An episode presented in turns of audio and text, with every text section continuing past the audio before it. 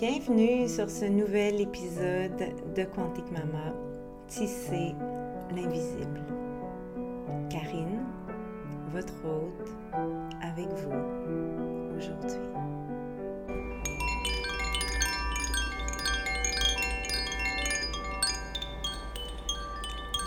Hola!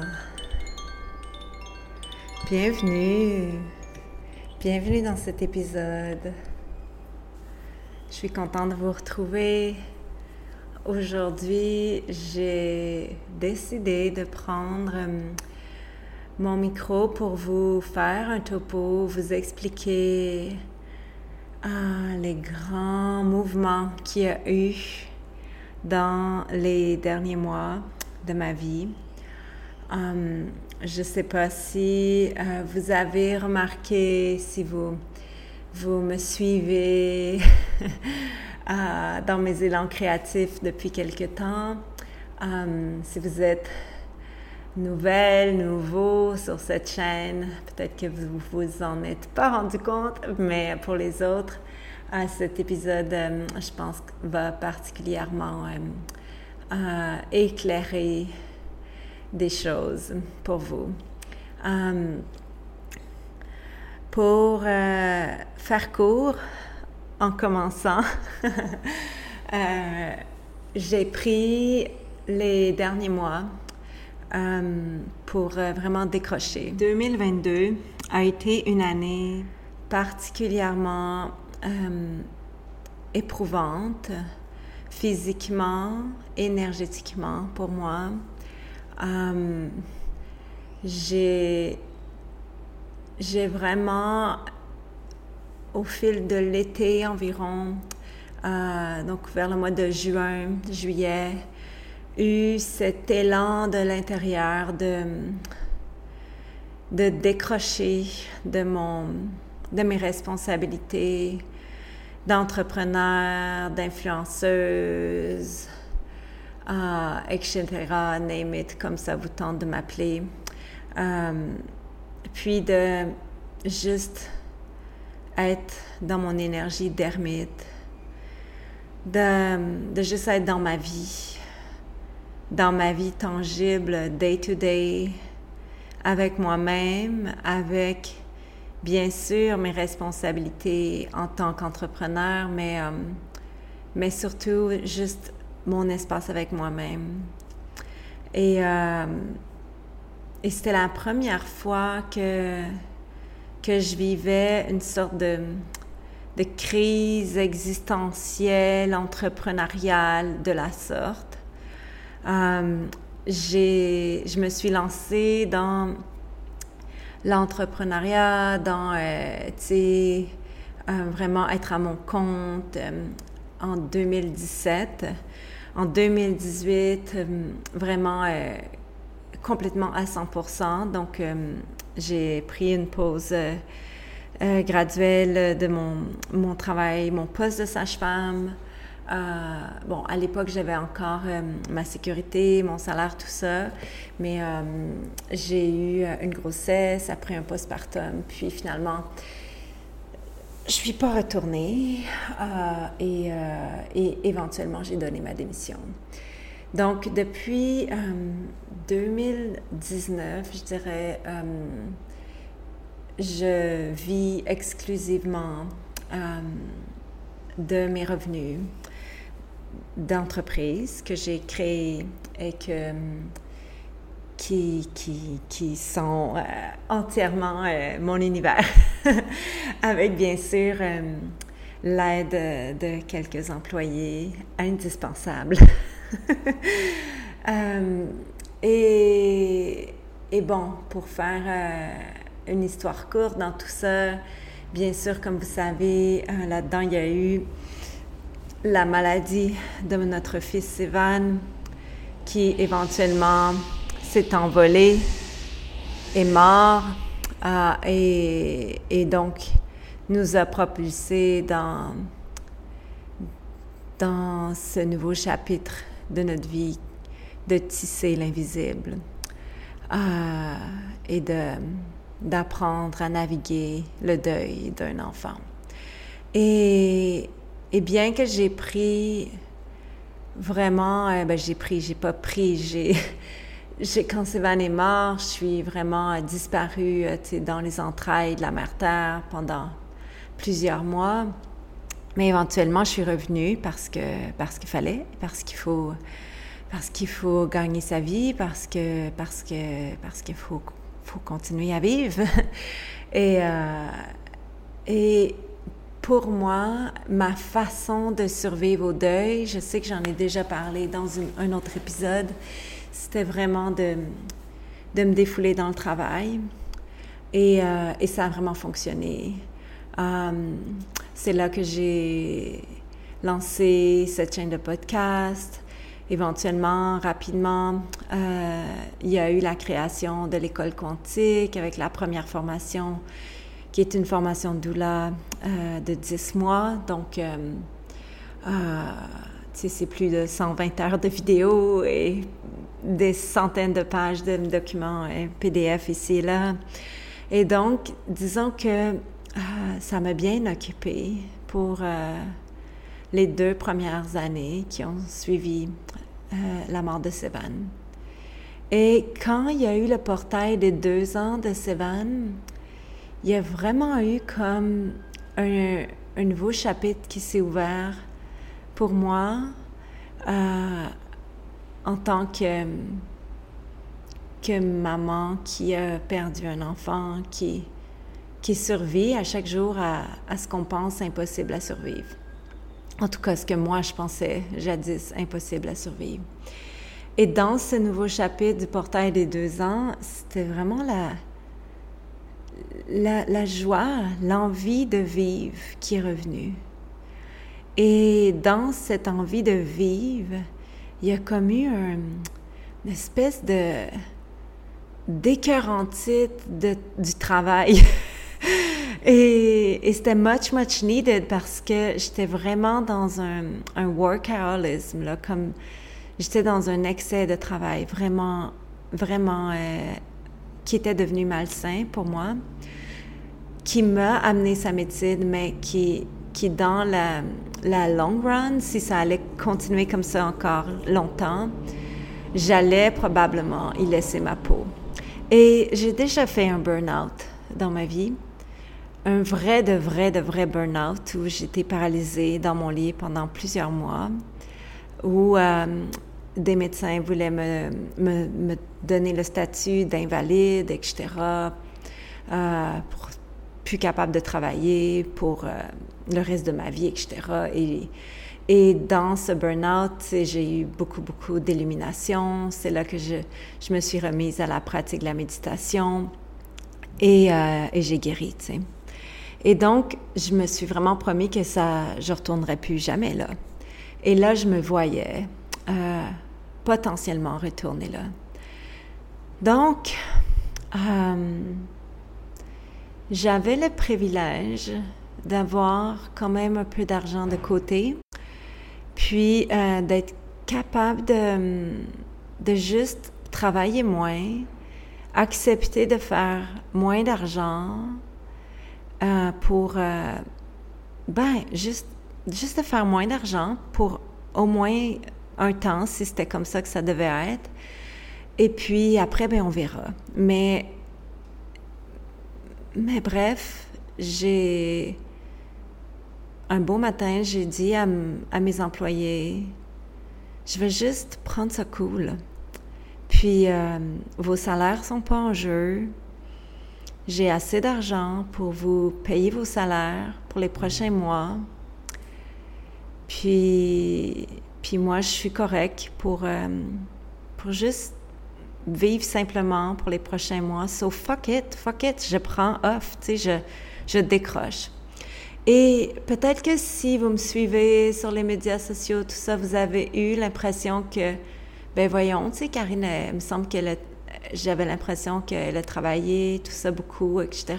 Bien sûr, j'ai travaillé. Euh, avec l'école, tu sais, euh, l'école quantique d'Oula, j'ai, j'ai accompagné nos étudiants, tout ça, mais pour moi, ça, ça fait partie de ma vie privée. Ça fait partie de ma sphère privée où je travaille avec des clients privilégiés qui payent euh, pour recevoir un service VIP.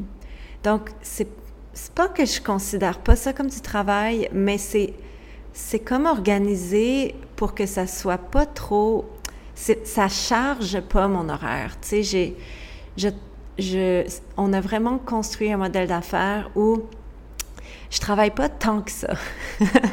Même si peut-être pour certaines personnes qui regardent de l'extérieur ont l'impression que je travaille beaucoup, mais non.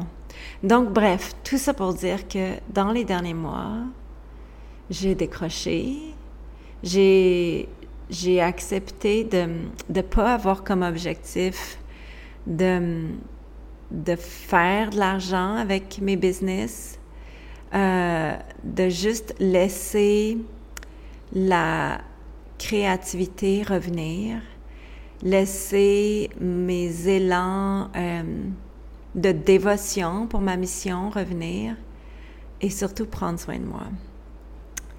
Et ça a été tellement dur. Ça a été tellement dur. Pendant plusieurs semaines, j'oserais même dire mois, je me sentais coupable à chaque jour de vouloir faire ça.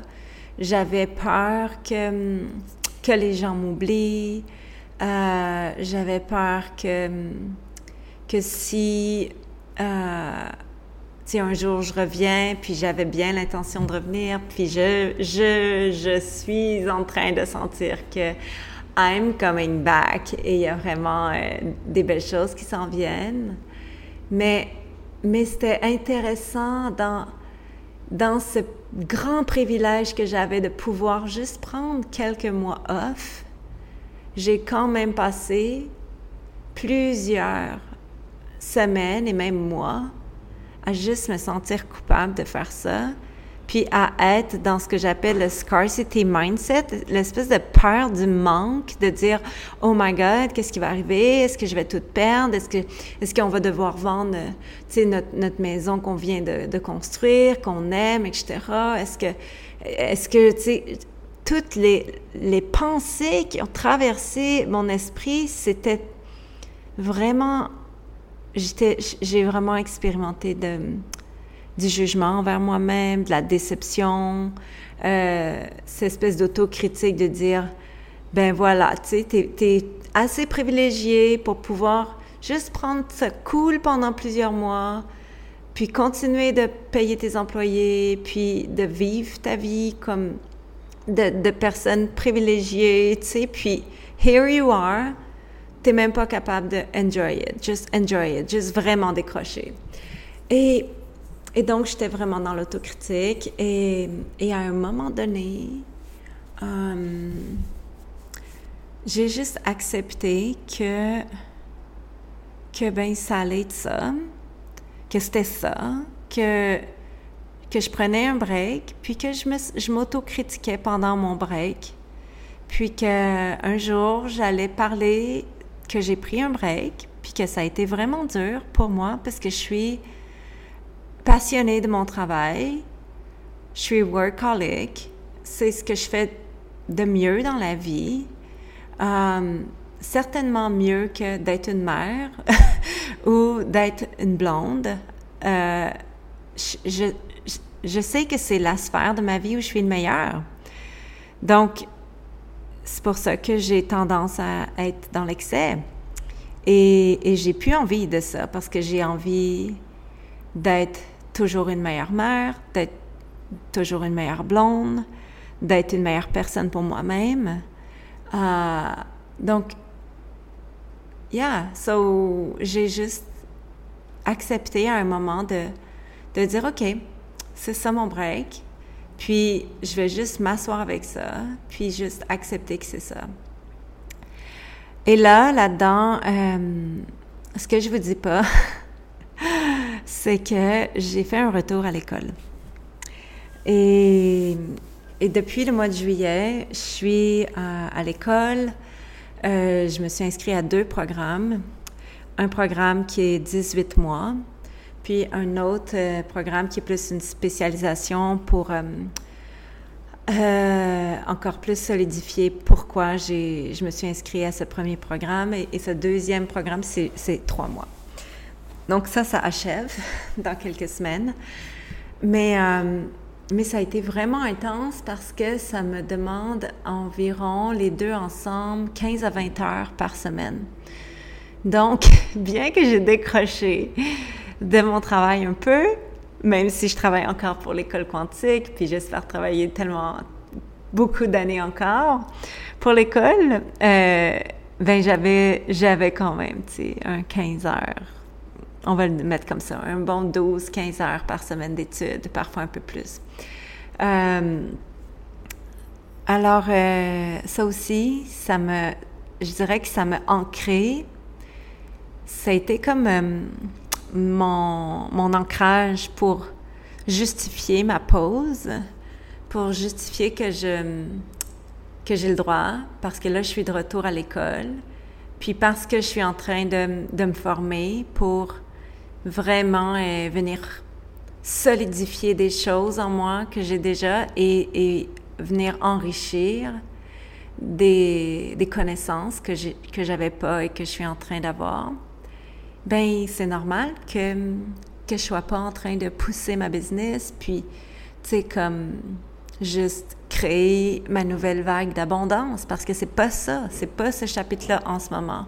En ce moment, c'est le chapitre où Karine, Quantique Maman, elle fait juste comme prendre soin d'elle, puis peaufiner, à tisser des choses en elle dans sa guérison euh, pour mettre la table pour le prochain chapitre. Donc, c'est pas un entre-deux chapitres, mais c'est certainement un chapitre d'entropie, un chapitre de chrysalide. Et, ça a été vraiment dur au début de rentrer dans cette chrysalide. je me suis auto-critiquée beaucoup, etc. Et, et là, ça va. Là, je suis juste vraiment, je commence à être vraiment bien. Et, et je suis allée, euh, je suis faire une retraite. Je suis partie pendant six jours. Euh, je suis allée faire une retraite euh, d'ayahuasca pour la première fois de ma vie. Euh, je me suis payé ça. C'était extraordinaire. Euh, pour l'instant, je ne vous en dis pas plus, mais je reviens au début de, de mon meltdown après le portail d'un an. on est allé au Québec pendant cinq semaines, puis quand on est revenu en juillet, je me revois dans ma chambre, dans ma nouvelle maison, magnifique, tellement belle, dans la jungle. Cet endroit qu'on a tellement travaillé fort pendant des années, des années de notre vie pour être capable de se payer. Et je suis dans ma chambre et je regarde Martin, puis je pleure. Puis je lui dis, I'm not okay. I'm not okay. Je suis pas bien. Tout le monde peut-être pense que je suis OK parce que j'arrive à faire tout ce que je fais, mais I'm not OK. Puis, puis Martin, il dit, I know, puis je capote. Je capote, je sais pas quoi faire. Puis là, il y a cette petite voix en dedans de moi, tu sais, que j'écoute, que j'ai appris à écouter, puis que qui est vraiment euh, mon allié maintenant, qu'on pourrait appeler l'intuition. je l'entends me crier, faut que tu t'inscrives à une retraite, faut que tu ailles faire une retraite il faut que tu ailles t'asseoir, faut que tu ailles t'asseoir avec la grand-mère Karine. Donc là, tu sais, avec Martin, on a eu une grosse discussion. J'ai décidé que j'allais prendre une pause, que j'allais prendre soin de moi, qu'on avait assez d'argent de côté pour ça. Euh, puis que j'allais m'inscrire à une retraite. Et ça faisait quand même longtemps que j'étudiais l'ayahuasca. Euh, puis vous allez comprendre euh, bientôt là, à travers cet épisode, euh, euh, vous allez voir là, bientôt tous les, les, morceaux de casse-tête vont se mettre ensemble. mais voilà, donc je reviens à l'ayahuasca. Ça faisait longtemps que je l'étudiais. mon fils Evan s'est assis avec l'ayahuasca dans d'une façon absolument pas sécuritaire. Et, euh, et, le fait qu'il ait vécu cette, euh, cette, cette, situation, euh, ça l'a, disons, déclenché le domino des événements qui a mené à sa mort. Donc, notre famille, euh, je considère que notre famille est, une des nombreuses victimes du, euh, de l'appropriation culturelle et du tourisme euh, et de, de, de, de cette avarité financière entourant l'ayahuasca, où il y a des gens qui qui transportent cette médecine, qui servent cette médecine, mais de façon absolument euh, irresponsable, dangereuse et irrespectueuse pour, pour cette médecine ancestrale, tellement, tellement puissante. Et donc, euh, Sévan, il, a ouvert euh, en moi, en nous, moi et Martin, cette, euh, ce portail de conscience par rapport à cet enjeu-là, ayant été lui-même euh, une victime au premier degré, et nous aussi. Et, et donc, j'avais commencé à étudier l'ayahuasca, mais vraiment dans un angle, tu sais, de harm reduction, de, de, réduction des, des, des, méfaits, on va le dire comme ça. Je sais pas si c'est la traduction. Et j'étais vraiment intéressée, tu sais, à ce sujet de l'appropriation culturelle autour de ça, parce que, bon, ici, euh, au Costa Rica, la médecine de l'ayahuasca, c'est légal. Euh, on peut en faire pousser, on peut en servir, on peut faire de l'argent autour de ça. C'est tout à fait légal. Donc, ce que ça fait, c'est qu'il y a plusieurs personnes qui, qui servent, euh, qui servent l'ayahuasca, qui font des cérémonies et qui, de mon point de vue, je ressentais, le font pas d'une façon euh, parfaitement sécuritaire. Et quand il y a des personnes qui sont vulnérables, qui vont s'asseoir dans ces espaces-là, ben ça peut créer des conséquences vraiment graves. Mais ces personnes-là, parce que c'est du tourisme, parce que c'est de la business, parce que c'est le client arrive, part, puis je sais même pas son nom, ben savent pas, savent pas nécessairement les, les, les conséquences négatives que, que ces pratiques-là peuvent avoir. Donc, j'ai commencé à étudier, à observer, à lire là-dessus euh, quelques mois après la mort de Sévan. Et finalement, euh, à travers euh, les années qui ont passé, à travers même ma, ma curiosité, ma, je dirais, ma relation qui s'est tissé avec l'ayahuasca à travers l'invisible parce que j'avais vraiment l'impression d'entendre la plante me parler. Et là, euh, si vous n'êtes pas... Euh, euh, si vous n'êtes pas... si vous connaissez pas cette plante-là, peut-être que ça fait vraiment percher pour vous d'entendre ça, que, j'entendais la plante me parler.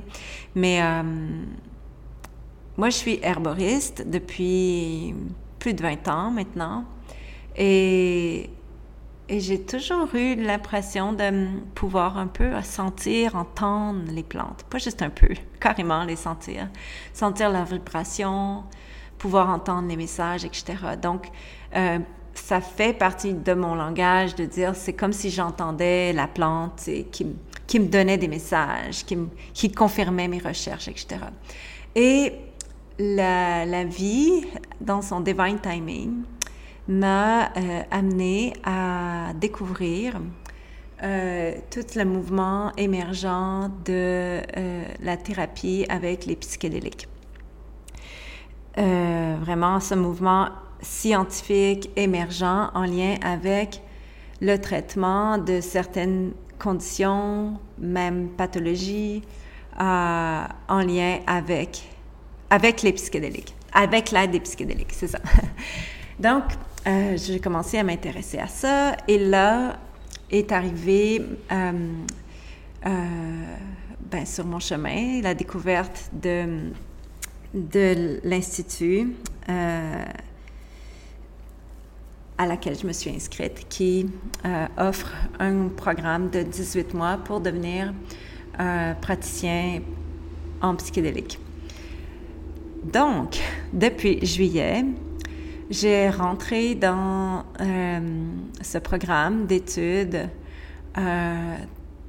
vraiment extraordinaire qui, euh, qui approche les médecines, euh, la médecine des psychédéliques appliquée à l'humain, appliquée à la guérison, euh, avec différents angles de recherche. Donc, il y a l'angle du cognitif, donc du scientifique. Après, il y a l'angle de la sagesse ancestrale, euh, il y a l'angle des, des, relations et il y a l'angle aussi du sacré.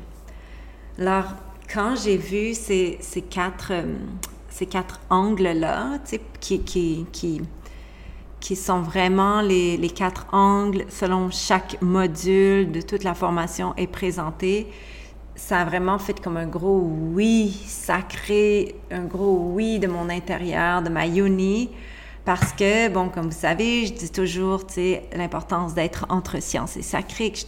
Donc, j'étais comme, waouh, waouh, waouh, tu sais, c'est pour moi. Et j'ai vraiment plongé. Euh, ça n'a pas été long. J'étais sur le point de m'inscrire à MAP, donc euh, à l'université de John Hopkins. J'avais préparé tout mon dossier. J'étais sur le point de l'envoyer. Et là, j'ai découvert cet institut. Euh, et, j'ai fait comme, OK, c'est là que je vais. être. Puis après, si je veux continuer, j'irai à John Hopkins. Donc, depuis juillet, je suis en train d'étudier vraiment en détail les états modifiés de conscience et comment on peut euh, bénéficier de certaines substances qu'on retrouve dans la nature. Ma formation à moi, elle est euh, spécifique au psilocybin, donc euh, aux champignons, à cette euh, substance qu'on retrouve dans, certains champignons qui poussent dans la nature. Donc, comment on peut utiliser les médecines qu'on peut retrouver dans la nature pour aller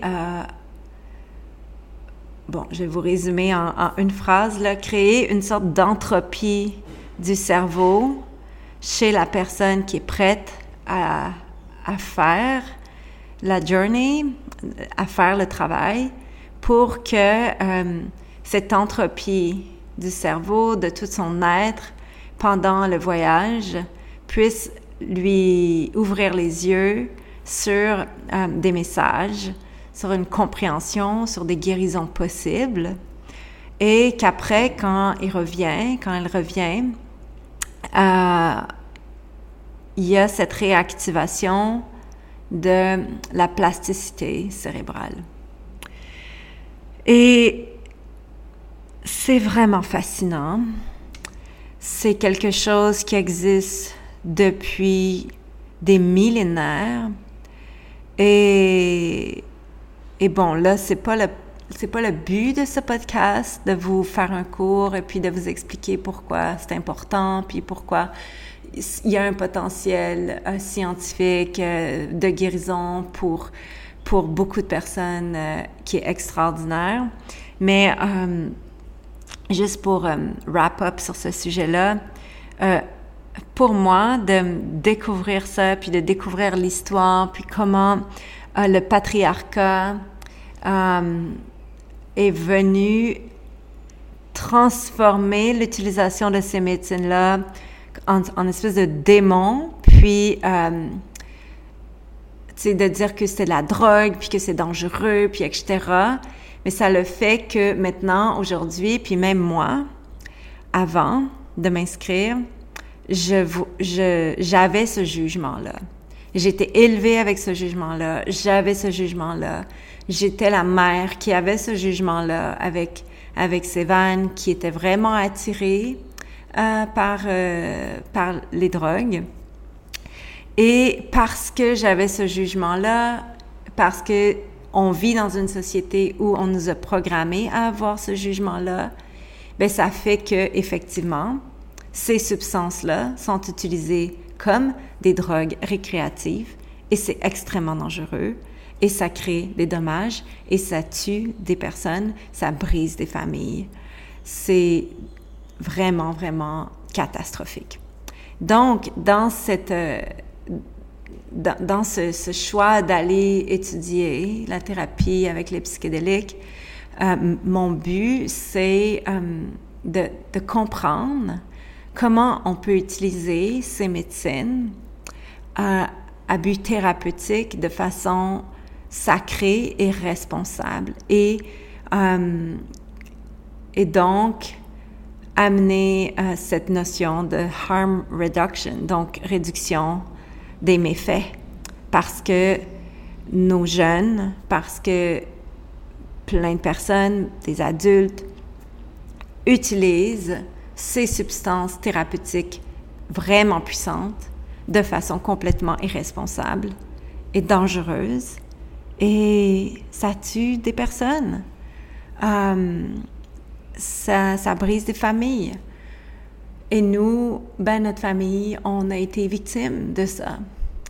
Et, maintenant que j'apprends et que je comprends toutes ces nouvelles choses, euh, ben, ça me permet d'avoir, d'amener une, nouvelle perspective euh, dans mon deuil, dans ce tissage de l'invisible, de la mort de Sévan, qui a été une victime de, de tout ça, de ce patriarcat entourant ces médecines. Et bon, vous savez, si vous m'écoutez, moi, je, tu sais, je crois à la réincarnation, je sais que je suis déjà venue avant dans d'autres dans d'autres époques, dans d'autres cultures, etc. Euh, et j'ai été une sorcière, j'ai été une guérisseuse. Je le sens, je le sens, je sais que j'ai été brûlée sur le bûcher, je sais que j'ai été pendue, je sais que j'ai été vraiment euh, très, très euh, violentée pour être une sorcière. Et là, je suis là à l'art moderne et je veux pas dire, je veux pas m'appeler sorcière, je ne veux même pas m'appeler guérisseuse, mais je suis venue ici pour amener ma médecine au monde, aux gens qui m'entourent, à travers les différentes cérémonies que j'offre, comme le Mama Blessing que j'ai fait il y a quelques jours, qui était absolument extraordinaire, euh, comme des rituels pour Samhain, etc. Euh, mais aussi à travers euh, ma mission en tant que Quantique Maman, mon blog, ce podcast, mes prépas virtuels, etc. Euh, et l'école quantique et, tout ce qui va venir si on arrive à, créer cette nouvelle vague d'abondance qui nous permet de, de, de manifester la, la, phase 2 de notre grand projet ici au Costa Rica. Euh, donc, je ne sais pas si concrètement, euh, je vais avoir une pratique de, de, thérapeute avec les psychédéliques, etc. Mais ce que je sais, c'est que ce que j'apprends en ce moment impacte déjà ma posture comme sage-femme, euh, comme, comme entrepreneur, comme influenceur, comme euh, porteuse d'espace à l'école quantique c'est vraiment, vraiment life-changing. Et, et je suis vraiment, vraiment heureuse d'avoir fait ce choix-là. Euh, dans, euh, dans cette formation-là, éventuellement, il y a une immersion. Donc, après la première année de formation, il y a une immersion où on va s'asseoir en cérémonie avec le psilocybin. Donc, je ne l'ai pas fait encore. Euh, je sais que je vais le faire, mais, euh, mais ça presse pas. Pour le moment, j'ai plus, euh, pour être très, très honnête avec vous, parce que, parce que pour moi, c'est important de l'être et que j'ai pas envie d'avoir des gens qui m'écoutent, qui sont là pour me juger. J'ai envie d'avoir des gens qui, qui m'écoutent, qui, qui viennent et reviennent à mes podcasts, à mon travail, à mes enseignements, mes connaissances parce qu'ils ont confiance en mon bon jugement et, euh, et que ça les inspire. Et donc, euh, je vais vous le dire, je suis vraiment euh, super à l'aise d'être transparente avec vous. J'ai commencé à microdoser, donc avec le psilocybin, pas, pas de façon constante, mais dans je pense à peu près au mois de au mois d'août, euh, environ un mois après que que j'ai commencé ma formation, après que j'ai eu mon gros meltdown dans ma chambre ici dans la jungle, où je disais à Martin, I am not okay, I am not okay, comme j'avais peur de mourir, j'avais peur de mourir, d'avoir perdu un enfant. Et j'étais comme, I am not okay, tu sais, j'avais vraiment, vraiment peur de mourir. Et donc, euh, ça faisait quelque temps que j'étudiais, j'étudiais le, le, concept de microdoser et, euh, et j'ai décidé d'essayer. Et, et savez-vous quoi? Ça, le, ça m'a sauvé la vie. Ça m'a sauvé la vie. Euh, le microdosage avec le psilocybin, on peut, on peut faire du microdosage avec d'autres substances, mais moi, j'aime beaucoup travailler avec des choses que je peux trouver dans la nature. Donc, euh, euh, c'est pourquoi j'ai choisi cet institut, puis de microdoser avec le psilocybin. En fait, en quoi ça consiste, c'est que euh, tu prends une dose vraiment comme homéopathique de psilocybin le matin, euh, moi personnellement, je le prends euh, avec euh, une eau chaude, avec du citron, puis un peu de miel. Et tu bois ça à jeun. Et, et le concept, c'est que le microdosage, c'est que tu n'as aucun effet psychotrope, tu n'as aucun effet psychédélique. Donc, tu vas pas avoir comme un buzz, ni d'hallucination, whatever. Tu sens, tu sens rien au niveau de l'altération euh, de ta conscience, comme on peut imaginer avec les psychédéliques normalement. Euh, quand on prend des doses euh, plus moyennes, disons, ou même légères. là, c'est une microdose. Et le concept de la microdose, c'est que c'est surtout avec le psilocybin, ça a été, euh, on, a de plus en plus d'évidence qui nous, qui nous dit que ça aide pour les, les personnes qui sont dépressives, euh, qui ont, euh, par exemple, qui sont en fin de vie ou qui sont en deuil pour accepter la maladie d'une personne ou accepter que quelqu'un est parti, etc.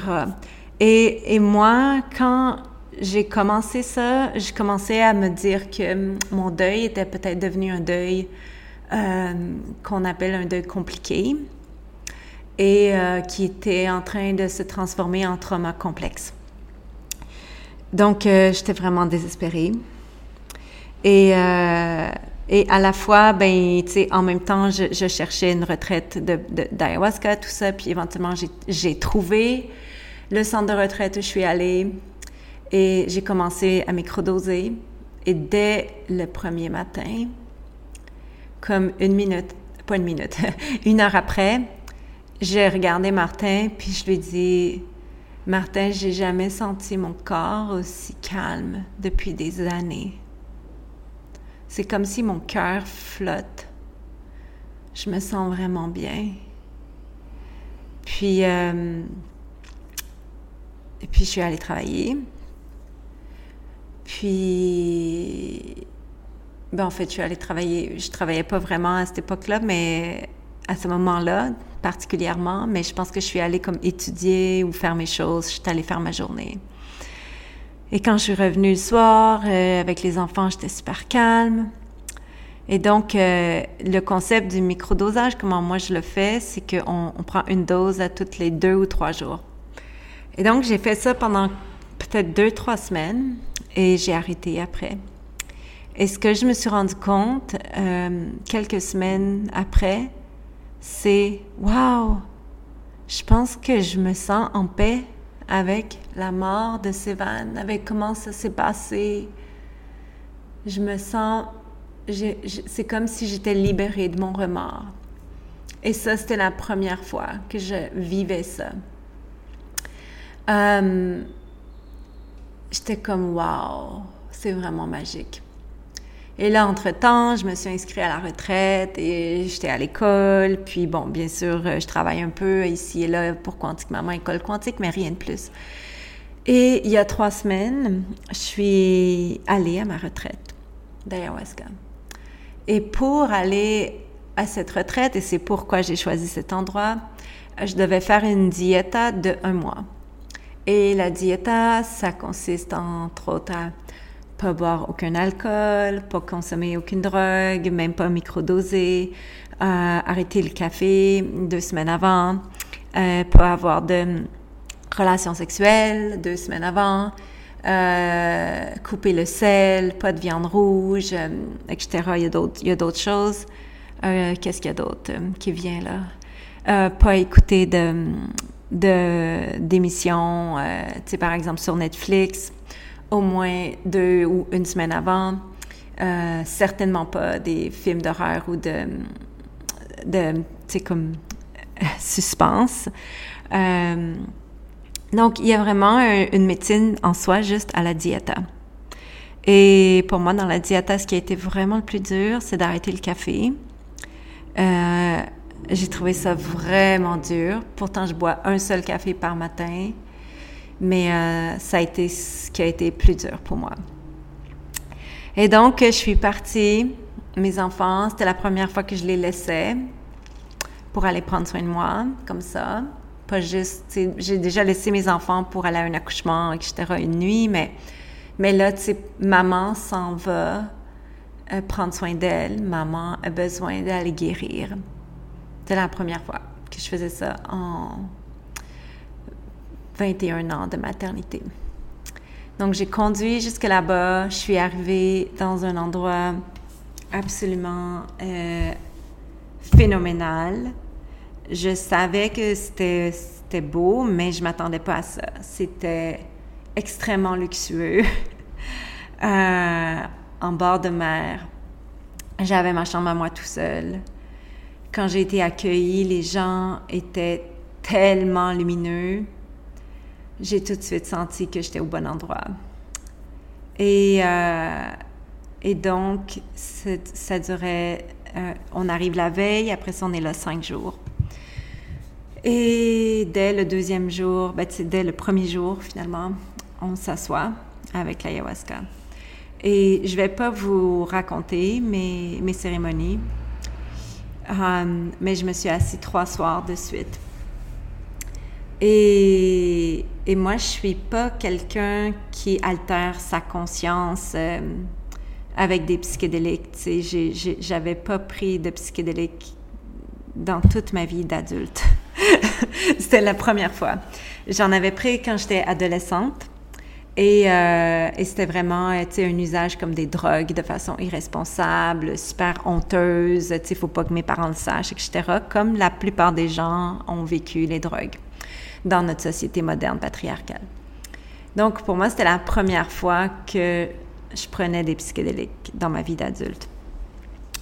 Et j'étais très euh, nerveuse et j'avais confiance et de la façon dont ils nous ont parlé, préparé avant la cérémonie avec les curandero, avec les facilitateurs qui sont là, les, les psychedelic euh, practitioners euh, qui sont là, comme ce que je suis en train d'étudier, mais que eux sont spécialisés avec l'ayahuasca. Euh, on a été tellement bien préparés. C'était comme, c'était comme avoir la médecine d'une sage-femme, qui qui t'aident à te préparer pour un accouchement. Euh, et il y en a un de eux, une, femme, des, facilitateurs, qui, a dit comme dans le, à la toute fin de notre rencontre de préparation, elle a dit, j'aimerais rajouter quelque chose. Peut-être qu'à un moment donné, dans votre voyage, vous allez penser que vous allez mourir. Mais rappelez-vous, vous n'allez pas mourir. Vous pouvez avoir confiance. Et je suis tellement contente qu'elle a dit ça parce que ma première cérémonie a été vraiment, vraiment intense. Il paraît que c'est un classique quand l'ayahuasca thème, puis qu'elle t'accueille, les bras ouverts. euh, le curandero, le lendemain, m'a dit Waouh, t'as vraiment eu un allegria, tu sais, la plante, la plante est, est thème.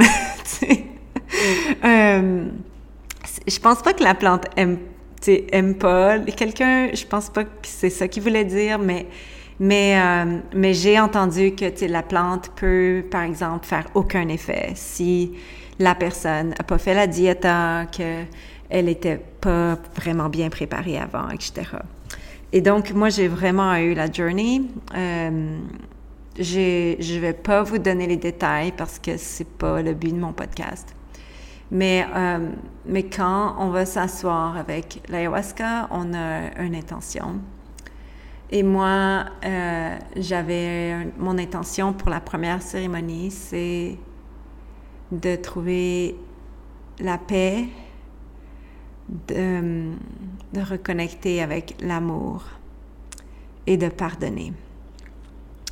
Et aussitôt que j'ai bu, euh, ma, la dose, dans les premières secondes, j'ai entendu la plante qui me dit, Tu déjà tout ça en toi, laisse-moi te montrer le chemin.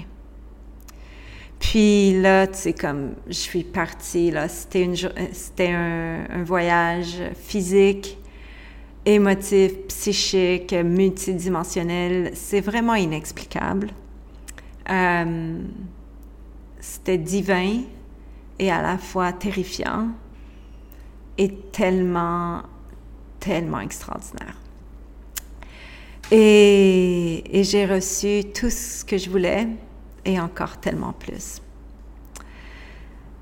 Tellement que le lendemain, j'étais comme, oh my God, je peux pas croire que je vais encore m'asseoir, tu sais, ce soir puis demain soir, comme I wanna go home, tu sais, je voulais, je voulais juste fuir parce que c'était tellement, tellement intense.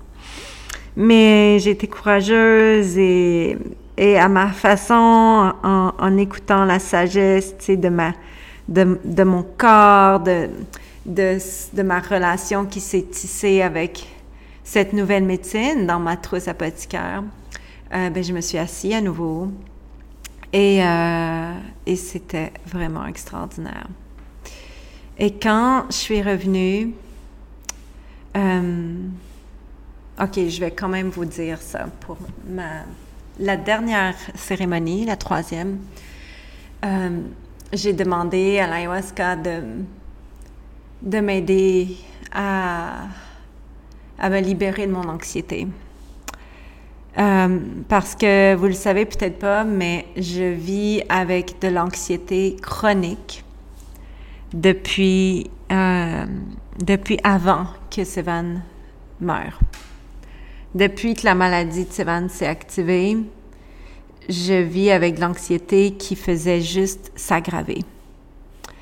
Et quand je suis allée à la retraite, mon anxiété était vraiment au summum. Euh, bon, déjà la diète avait fait un peu sa médecine, le microdosing, tout ça, mais j'avais encore l'anxiété qui était là. Je pense que j'avais atteint un summum d'anxiété depuis plusieurs mois avant ça. Et malgré le microdosing, euh, j'arrivais pas à m'en libérer. C'était comme si c'était un, attache, comme si c'était rendu une best friend, quelqu'un, euh, une, partie de moi que je, je, voulais plus me libérer, même si je voulais plus que ce soit là. En tout cas, c'est dur à dire. Mais bref, j'ai demandé à la, la, médecine de m'aider à me libérer de mon anxiété. Et j'ai bu et j'étais allée me coucher sur mon matelas. Puis là, euh, tout de suite, c'est comme si j'ai vu son énergie prendre mon cœur. J'ai eu une chirurgie. J'ai eu plusieurs chirurgies dans mes cérémonies. Euh, mais là, elle a pris mon cœur, puis elle m'a dit oh, regarde comme ton cœur. Tu sais, on sait que le, cœur, c'est un organe musculaire. Elle m'a dit regarde comme ton cœur, c'est. C'est comme un gros échymose. Puis là, je dis oui, je sais, c'est comme si j'avais un couteau dans mon cœur tout le temps. Et là, elle a dit oui, je comprends. Et elle a dit on va s'en occuper. Et là, il s'est mis à donner un traitement énergétique à mon cœur. Puis j'ai demandé, mais comment je peux avoir confiance en la vie encore? Puis là, il a dit, ben c'est ça l'antidote de ton anxiété. C'est qu'il faut que tu aies confiance en la vie à nouveau. Puis elle a dit, on va, on va t'infuser de la confiance. Et là, elle m'a fait une injection. Il y avait une grosse seringue. Et elle a injecté de la confiance en la vie dans mon cœur. Et là, j'ai dormi pendant un temps, puis je sais pas trop, je me souviens pas, mais je sais que j'étais quelque part avec elle. Et, la cérémonie a eu lieu. Puis là, pendant, pendant la cérémonie, pendant ton voyage, il y a des, des Icaros, les curanderos chantent des, des Icaros. Et moi, les curanderos qui étaient là, c'était un couple. Euh, et et un couple absolument extraordinaire, attachant. Si vous allez voir sur mon Instagram, vous allez voir une photo de moi avec eux. Et vraiment, leur façon de chanter les Icaros, c'était divin. C'était divin, c'était comme rencontrer Dieu. C'est tellement une médecine en soi, tellement une médecine en soi. Et pour moi, ça confirme aussi toute cette... Euh, ces enjeux d'appropriation culturelle, tu sais, comment tu peux... En tout cas, je veux pas juger, mais juste comme, wow, tu sais, pour travailler avec l'ayahuasca dans cette tradition de Shipibo que moi j'ai choisi d'utiliser parce que je sais que c'est pas tout le monde qui travaille avec l'ayahuasca de cette façon-là. Mais en tout cas, moi j'ai choisi de m'initier avec ça, puis on verra comment j'évolue, mais mais pour moi, c'était comme, mais oui, mais ça prend les Icaros. Puis les Icaros, pour avoir les Icaros, pour avoir cette capacité de chanter les Icaros, mais tu sais, ces gens-là sont allés pendant, tu sais, parfois jusqu'à cinq ans dans la jungle, toutes seules, toutes seules, sans voir aucune personne pendant cinq ans pour recevoir ces, chansons sacrées, tu sais, qui viennent du divin, qui viennent du cosmos, de l'origine, tu sais, de l'éternité. Euh, en tout cas, bref. Euh, mais tout ça pour dire qu'ils ont chanté les Icaras et que j'ai fait ma troisième cérémonie. Puis le lendemain matin, quand je me suis réveillée, j'avais plus d'anxiété dans mon cœur.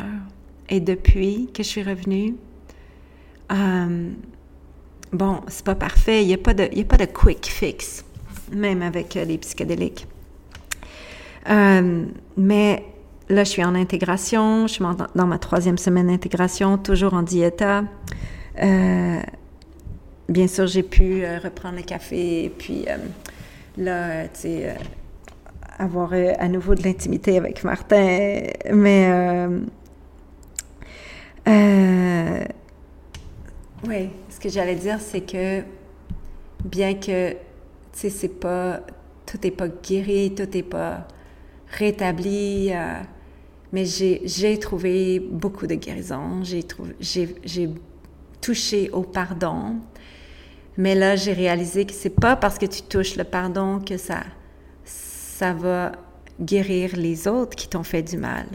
Mais tu vas pardonner ceux qui t'ont fait du mal et juste accepter que, OK, c'est arrivé, t'as pardonné, t'as le droit tu le droit de continuer à vivre, puis tu as le droit d'être heureuse, puis tu as le droit d'avoir un cœur qui a confiance en la vie.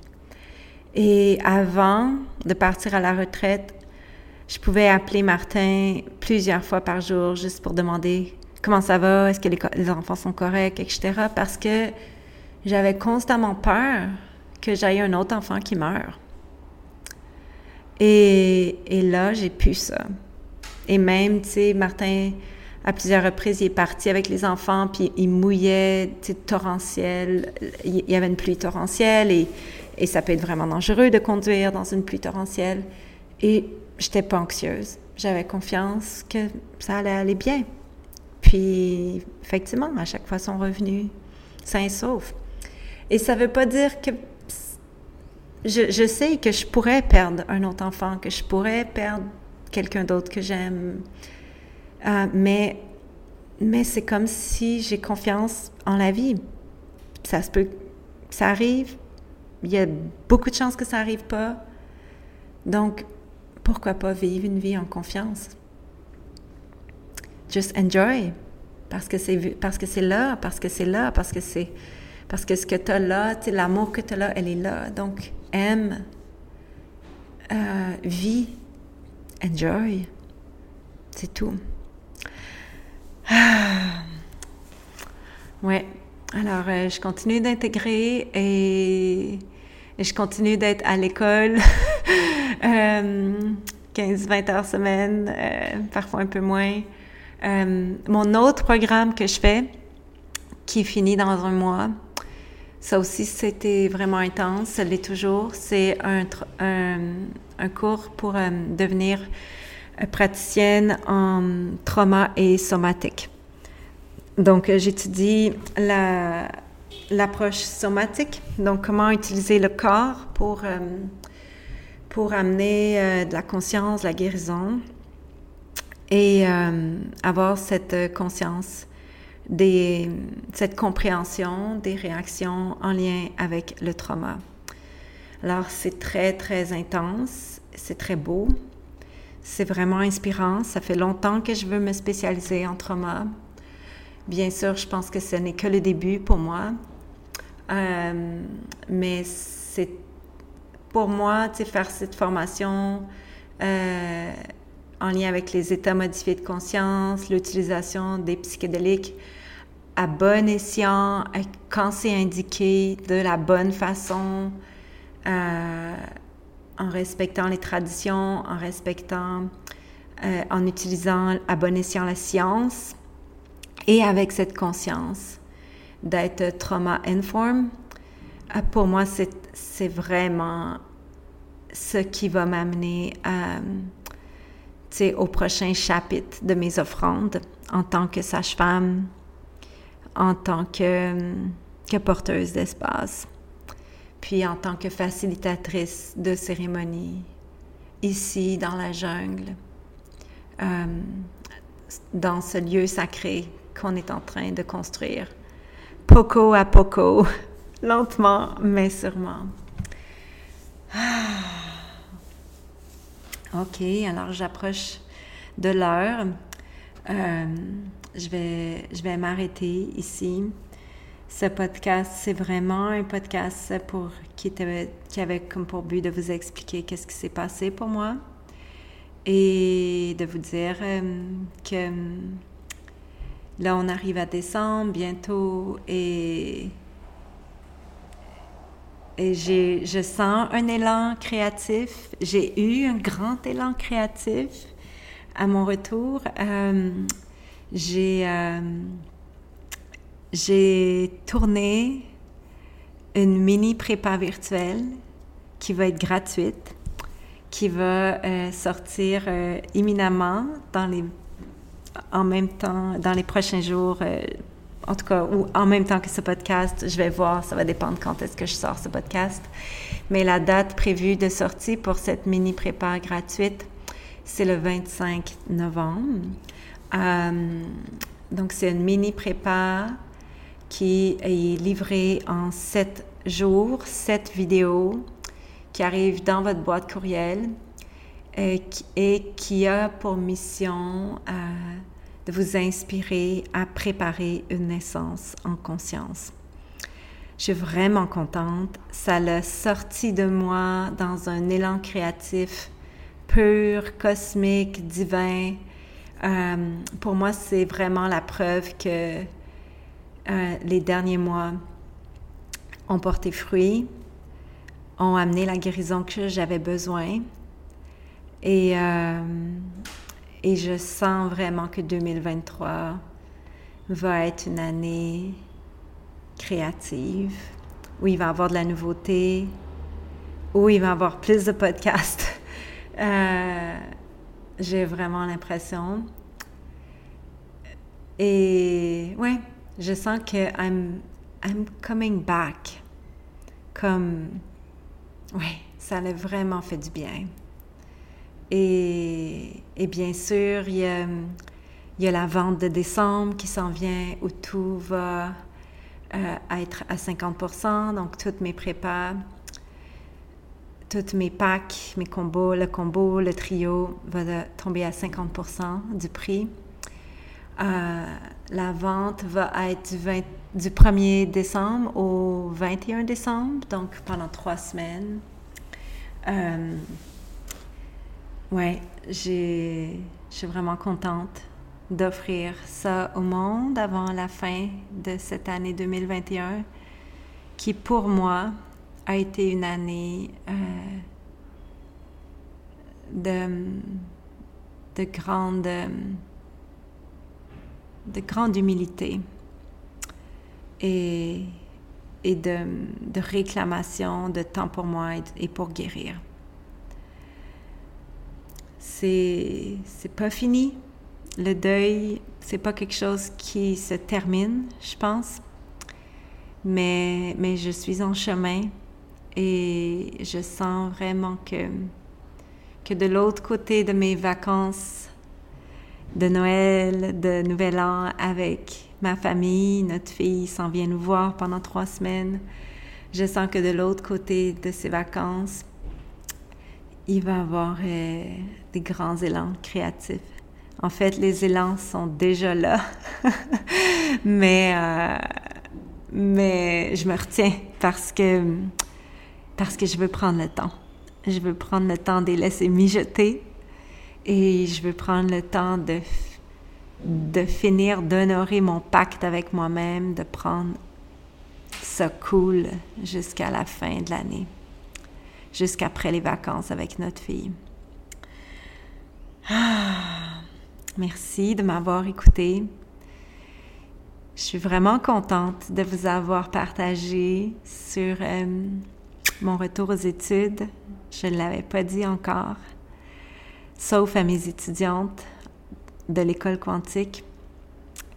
Euh, je suis vraiment fière de moi de faire cette formation, de faire partie des actrices, des acteurs émergents de cette troisième vague de la renaissance de la thérapie psychédélique. Et je pense vraiment que cette troisième vague est là pour rester que maintenant on a assez de science, on a assez d'evidence base pour que les gens comprennent que quand c'est utilisé de la bonne façon, c'est vraiment une médecine. Euh, je m'attendais pas à ça. Pour moi, c'était évident de devenir sage-femme. Vous m'auriez dit euh, il y a quelque temps, Karine, bientôt tu vas étudier pour devenir euh, psychédélique thérapeute, tu sais, je vous aurais pas cru parce que j'avais beaucoup de jugement, parce qu'on m'avait programmé à juger ça et parce que hum, j'ai énormément souffert de ça via mon fils. Et j'ai... Et maintenant, je comprends. Je comprends que il était en train de m'initier parce que Sivan, c'était un chaman. c'était vraiment un, un, être vraiment puissant, un être médecine. Et, et malheureusement, il n'a pas pu vivre assez longtemps pour euh, la mettre au profit du monde, mais, mais bien au-delà de sa mort, il la met au profit de moi, qui la met en quelque sorte au profit du monde. Donc, euh, peut-être qu'il est mort, mais au-delà de sa mort, on commence à comprendre vraiment c'était quoi la grande œuvre de sa vie. Et là-dedans, il y avait, Maman, il y a une médecine là. Et, et maintenant, je comprends pourquoi Sévan allait si bien en fin de vie. c'est parce que il avait commencé à utiliser ses médecines, euh, pas de la bonne façon, mais malgré tout, parce que c'est des médecines vraiment à haut bénéfice pour les gens en fin de vie, ça le fait que hum, Sévanie était tellement lumineux. Et avant de mourir, on a eu le plus beau moment ensemble. Parce que il avait trouvé de façon inconsciente mais intuitive, il avait trouvé sa façon de mourir avec dignité. Et maintenant, je commence à le comprendre. Ça m'émeut encore énormément, comme vous pouvez voir, parce que là, je le dis au monde, je le dis à mon monde, mais, euh, mais ça m'apporte beaucoup, beaucoup, beaucoup de paix dans notre histoire tellement unique qui, je sais, va me prendre encore beaucoup d'années à comprendre et à tisser. Et c'est OK, parce que j'ai le privilège d'être en vie et que je suis volontaire à porter cette médecine-là